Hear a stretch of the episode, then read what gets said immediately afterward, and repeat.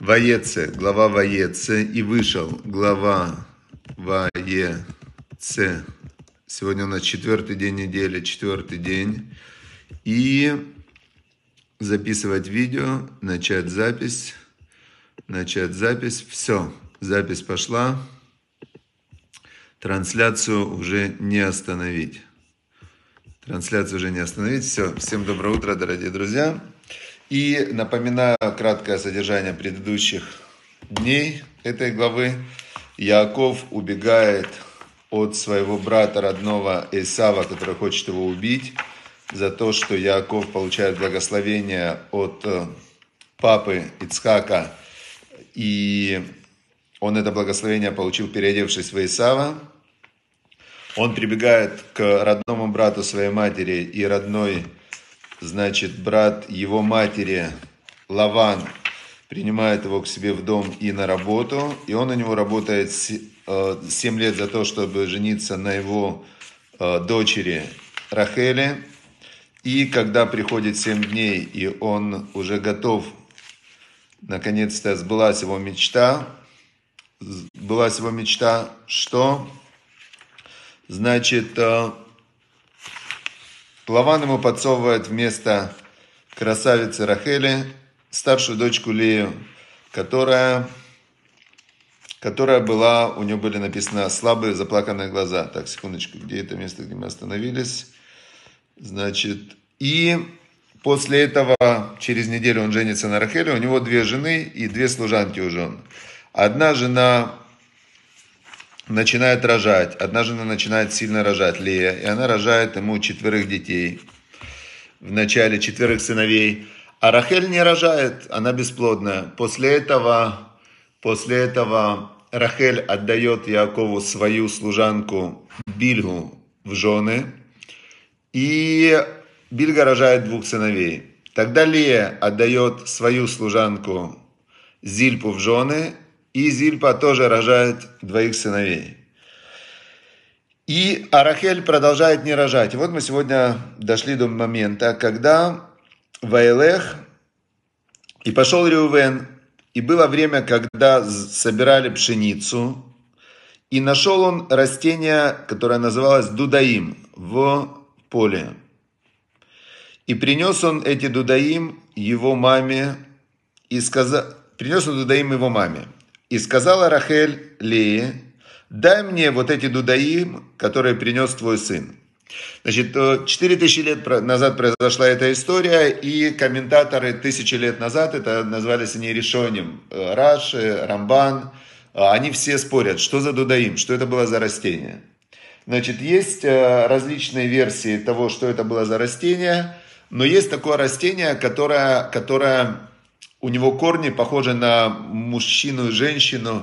В общем, это растение, есть споры у комментаторов и мудрецов, что было, как оно действовало. Есть, которые говорят, что это было э, растение, которое меняет сознание. Знаете, как есть сейчас, многие ездят в, на Бали и употребляют там какое-то растение под названием аяхуяска.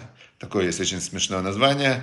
И Значит, э, вот есть, которые говорят, что это из этого рода, что с помощью этого растения можно было зайти в какие-то измененные состояния сознания. Есть, которые говорят, что это типа женьшеня, которая хорошо влияла на народы. В общем, сказала Рахель, то есть старший сын Леи, принес эти растения и сказала Рахель, дай мне это растение, которое принес твой сын. Ответила Елея, что мало тебе, что ты забрала моего мужа, так ты хочешь еще забрать и вот это растение Дудаим, сына моего, которое он принес. И сказала Рахель, пускай тогда он, значит, этой ночью спит с тобой, а ты мне дай эти Дудаим. Значит, возникает много вопросов сразу. Что это, почему Рахель определяет, где будет спать Иаков ночью? Да, у него есть четыре жены. А, Значит, отсюда понятно, что его, они жили в шатрах. Это были, как сейчас живут бедуины, это были пастухи. И у него были шатры. Шатер такой. Интересно, что вот даже сейчас есть эти шатры. Я, у меня была когда-то идея купить шатер в Иордании. Шатер это самый, э, то есть такой именно оригинальный шатер, как, как с древности эти шатры делают, его плетут из козьей шерсти, вручную плиту там и так далее. Он стоил э, где-то около, по-моему, 7-8 тысяч евро стоил этот шатер. Значит, э, потому что это ручная работа, это как ковры плетут, да. Мне было очень интересно купить такой шатер, но я как-то поузнавал, поузнавал, но не купил. И вот, значит, э, в шатре у Рахели стояла кровать Якова. И он пришел с поля, он был пастух, значит, с овцами, там, стада и так далее, делал какие-то свои дела, чем пастухи занимаются. И тут, значит, э, его встречает на пути следующий отрывок – Воево Яков Минасаде, пришел Яков с поля вечером, и вышла Лея навстречу ему и сказала, зайди ко мне, зайди ко мне, потому что Сахор с Хартиха я тебя а, арендовала за Дудаим, сына моего, и Ваишкав има Балалау. И Яков, он, значит, с ней пошел спать в эту ночь. Очень интересно, что по Торе муж обязан своей жене супружескую близость. Причем в книгах по закону есть э, книги, которые Шулханарух, например, это книга, которая определяет полностью правила поведения во всех ситуациях. И есть Тицур Шулханарух, сокращенный Шулханарух и другие книги, Мишна Тора, которые определяют законы. И там написано, что в зависимости от профессии муж обязан своей жене определенное количество э, в, как сказать, отношений в месяц.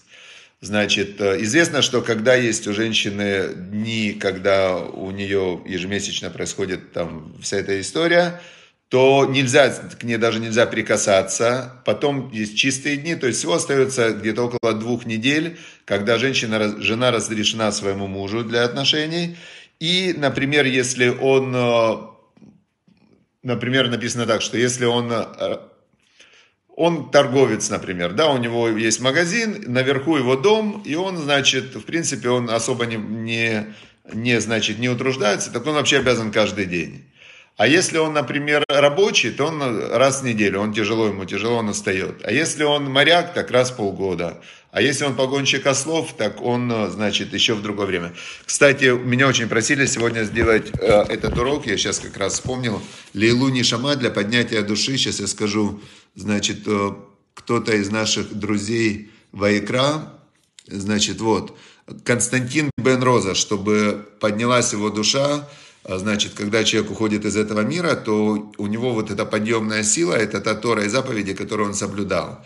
И если он, например, там ему не посчастливилось много изучать Тора, много сделать заповедей, то его родственники, они могут э, попросить поддержать какие-то уроки Торы, поддержать тех людей, которые учат Тору, и попросить их, чтобы они э, говорили, чтобы та Тора и те заповеди, которые мы делаем, псалмы очень хорошо читать, чтобы шли для поднятия души такого-то. И это как будто бы он делал. И у него они прямо ему дают как подъемную силу туда, чтобы он прошел все сложные этапы, как душа вначале поднимается, ей тяжело, и ей надо быстрее пойти в духовный мир. Кстати, лучшая книга, которая описывает художественно путь души, называется «Империя ангелов». Бернард Вербер написал эту книгу, и он в художественном таком формате описал, как а, как поднимается душа в духовный мир. Империя ангелов. Кто хочет, запишите. Очень хорошая книга. Хорошо, значит, э, отсюда мы видим, что Яков, который, у него было четыре жены, он должен был каждой жене уделять обязательно время, супружескую близость. Но, э, значит, он был пастух, значит, он должен был, может быть, я не помню, пастухи, по-моему, раз в месяц должны, или там раз в две недели. И его основная кровать была у той жены, за которую он и хотел э, на ней он хотел жениться. Он хотел жениться только на Рахеле. Он не хотел жениться больше ни на ком. Это все получилось очень э, так получилось. Он принимал волю Всевышнего, то есть уже то, что произошло, произошло. Но жениться он хотел на Рахеле. И получается, что Лея у нее э, отдала ей дудаим эти, и он вошел к ней. Ваишма Элоим Элея, и услышал Бог молитвы Леи, Ватаар Вателет. И она забеременела и родила Леякову пятого сына. То есть все знали пророчество, что от Якова пойдет еврейский народ, у которого будет 12 колен, 12 сыновей у него должно было быть.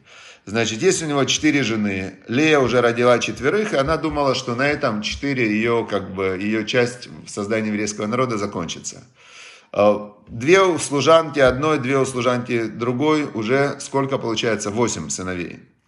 И тут, а Рахель не рожает, а Рахель нет у нее детей. И вот, значит, здесь Лея как раз в эту ночь, получается, мудрецы говорят, что Рахель здесь пренебрегла, а, значит, а, как бы своей связью с великим праведником Садиком, и из-за этого она была с ним не похоронена. То есть в могиле, интересно, что Марата Махпилав, в Хевроне, в пещере похоронены про отцы и про матери, и там похоронен Яков и Лея, именно с ним вместе похоронена. Рахель с ним не удостоилась похорон, похороненной быть, и это именно из-за вот этой, говорят, истории. И сказала Лея, дал мне всесильный награду за то, что я дала рабыню свою моему мужу. И назвала имя этого ребенка Исахар. То есть все еврейские имена, они имеют значение. Например, Ицкак переводится «будет смеяться». А Исахар от слова «сахар» – награда, значит, э, будет это мне награда. Этот сын, я получила его награду, сделала какое-то хорошее действие и получила награду. И она после этого опять забеременела Лея и родила шестого сына Якову. То есть она была прямо половина всего еврейского народа пошла от Леи. И сказала Лея, Звадани Элоим Оти, Зевет Тов Апам, избелени Иши, Ки ялатило шешабаним ватикрает шмо звулут. Значит, она говорит, ну, наконец-то Всевышний вознаградил меня. Все. То есть она в этот момент уже поверила, что это ее функция, это ее судьба, это ее, значит, э, самореализация. И дал мне Всевышний награду хорошую сейчас, по шесть сыновей. И она говорит, Вахар Ялда Бат... А, и после этого она родила дочку. И назвала эту дочку Дина. Значит, Дина переводится слово Дин – это суд. Дин – это суд. То есть э, Всевышний, когда, например, кто-то умирает, да, вот, например, и говорят благословение. Когда человек умирает, говорят благословение. Барух, благословен, Даян Эмет, судья праведный. То есть мы в этот момент, конечно, это тяжело, когда кто-то уходит из этого мира. Это тяжело его родственникам, его близким, которые здесь остались. А мы верим в то, что человеку, который уходит из этого мира, не тяжело, что ему, наоборот, намного лучше, когда он из этого мира уходит. Тора конкретно постановила, что есть в устной Торе такая мешна, что были такие два великих мудреца, Гилель и Шамай. Это от них пошла устная Тора. И когда они, а, написано, что они спорили три с половиной года, они поднимали всю-всю-всю устную Тору вот так вот, чтобы определить вопрос – Э, хорошо человеку, э, хорошо человеку вообще в этом мире рождаться или нехорошо? И после трех с половиной лет исследований, изучений и всеобщих, всеобщих таких вот, ну, то есть они знали всю Тору, они жили около двух тысяч лет назад, и Лели Шамай, это как две школы было, они постановили, что нехорошо человеку рождаться в этот мир. Лучше человеку было бы в этот мир не рождаться. То есть душа, которая приходит в этот мир, она страдает Потому что душа, божественная душа, которая в духовном мире, просто ей там полностью, представляете, вот полный кайф, никаких страхов, опасностей, никаких сомнений, ничего. Душа там, она в полном-полном в таком кайфе, да? И тут она попадает в этот мир, она погружена в вертикально ходящую лужу, в в таблицу Менделеева, которому все время плохо, холодно, э, страшно, хочется кушать, негде спать, э, тут ему страшно то, тут страшно то. Женщины там в муке рожают, мужчины все время должны зарабатывать, зарабатывать, там с кем-то воевать, драться. То есть, ну, полное, конечно, здесь, э, это мы еще сейчас живем в прекрасное время. Мы живем в самое безопасное и счастливое мире за все, время за всю историю человечества. А раньше все, Тут звери дикие, тут насекомые, электричества нет, антисанитария, 50% детей детская смертность. То есть ты женился, и ты сразу знаешь, что у тебя дети рождаются, половина э, прямо сразу они умирают на твоих глазах. Жутко, люди на улицах валялись, раньше вот просто... Э, я слышал, что когда подходили, например, ну вот были там храмы разные, да, и вокруг них лежали просто толпами, лежали вот эти вот умирающие люди, которым некуда было идти. То есть бродяги, пожилые и так далее. Не было же никаких социальных служб, больниц и так далее. Так толпами они лежали, да. И значит, э, и что? И они сказали, лучше было бы не рожаться. Но если родился уже, да, так выбора нет. Написано тоже в Уснаторе, что не по своей воле ты родился, не, своей, не по своей воле ты будешь умирать. То есть ты живешь в этом мире, единственная твоя воля в этом мире – это свобода выбора, насколько ты выбираешь соблюдать заповеди, изучать Тору, или ты выбираешь э, в свою жизнь вытянуть мусорку и просто заниматься непонятно чем. Это твоя свобода выбора. И, значит, э, но потом, когда ты уходишь из этого мира, то, в принципе, это все, наоборот, очень хорошо. И вот, значит, э, так, звали дочку Дина, и Дина это она, Лея говорит, все справедливо. Вот э, то, что она дала такое имя своей дочке, Всевышний написано, в этот момент Всевышний вспомнил Рахель. Ваишмайлия, и услышал он ее, всесильный, и открыл ее ее чрево, она начала рожать. Возникает вопрос, почему до этого момента она не рожала, а после этого момента она начала рожать? И вот здесь очень э, помогает нам Малбим, он объясняет нам следующую историю. Значит, смотрите, Рахель, она, ее очень любил Яков. То есть у нее, в принципе, жизнь была, с одной стороны, у нее было все, о чем мечтает женщина. Муж ее любит, он только с ней находится. Он ее любил невероятно, Яков ее любил, прямо вот он ее с первого взгляда полюбил, все. И она очень, в принципе, с этой точки зрения, она чувствовала себя хорошо. И у нее не было детей. И у нее не было детей, и Всевышний праведникам, всем праотцам, он им останавливал, как бы они были бесплодные. Ривка была бесплодная, 20 лет она молилась. Э, Сара была бесплодная, до 90 лет она молилась. И Рахель была бесплодная. И после свадьбы, я не помню, сколько было лет, но она много-много лет, у нее не было детей. И она не молилась. Она пришла к Якову, говорит, это из-за тебя, помолись за меня. Он говорит, это не у меня Бог э, остановил, значит, детей, у меня есть дети, это ты. Она, значит, тут она дудаим эти, она пошла по... А, дальше она дала свою служанку в жены, но она надеялась, что это, это она сделала потому что так сделала Сара. То есть она все время надеялась, Рахель, на природные какие-то методы. Тут она дудаим, там народная медицина. То есть она не понимала, что весь вопрос, как бы главное, это ее молитва. И она до этого момента, она не молилась а, вот по-настоящему от всего сердца. И вот здесь написано, и услышал ее Бог, то есть тут она начала молиться. Так объясняет Малбим, почему, чего Всевышний ждал. Он ждал, что она перестанет думать, что она может своими какими-то природными методами решить эту ситуацию. А Всевышний ждал ее молитву, и вот тут она помолилась, услышал ее Бог, и, значит, забеременела она и родила сына, и сказала, Асав Элоим эт херпати, значит, вот теперь забрал Бог мой позор. Да, убрал, а, Асав это как бы убрал Бог мой позор. Значит, говорят комментаторы, что действительно для женщин, если мы посмотрим до сих пор вот в мусульманской культуре, в восточных культурах, что если у женщины нет э, детей вообще, или если у нее только девочки, то это считается как-то не очень, не очень как бы так почетно. А тут она была бездетная, у нее все, сестра родная рожают, служанки рожают. И она одна в этом шатре, значит, сидит, э, муж ее любит, но детей нет. Второе объяснение – Почему теперь забрал Бог мой позор? Значит, э, ну такое ну, чуть смешное объяснение. Устная Тора говорит, что когда женщина родила сына, то она потом мужу все время говорит, если она что-то делает не так, она мужу говорит, это не я, это твой сын, это там, почему не убрано дома? Он приходит домой, смотрит, там не убрано.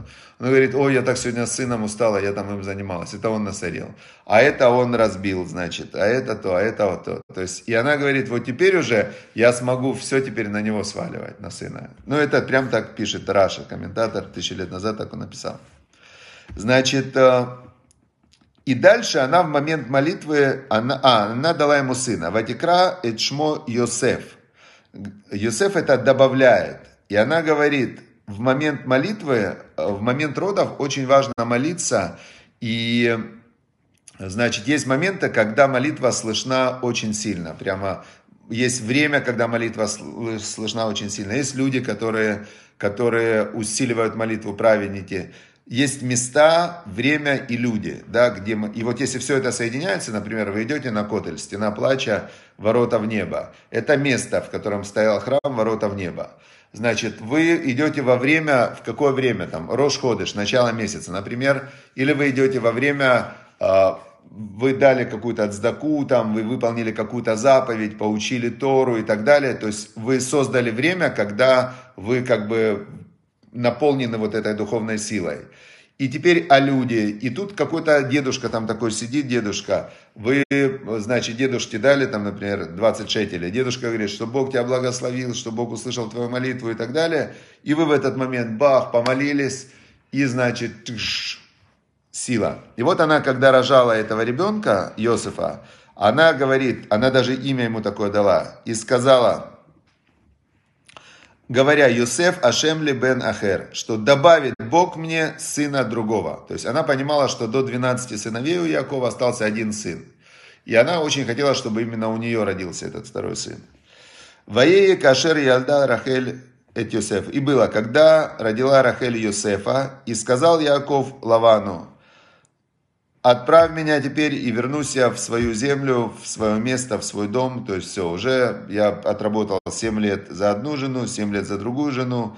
Значит, э, и отправлю, все, я хочу уйти домой. Дай мне моих жен и моих детей, и я с тобой, я работал на тебя уже, за который я на тебя отработал.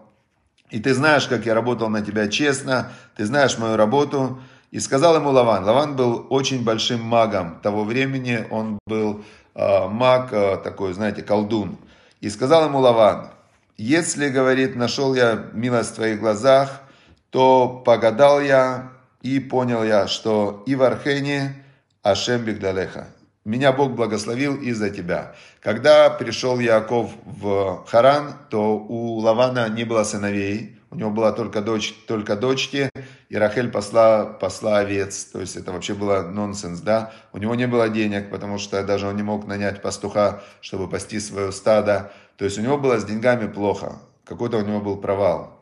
Хотя он был хитрый, умный и так далее, но есть люди хитроумные, а у них полный провал, да. Вот ничего не идет, не прет. И вот у Лавана был период, что у него ничего не перло, и когда пришел Яков, он начал работать на Лавана за Рахель, и у него пошло, начали рожаться сыновья, начали, ну, то есть он разбогател.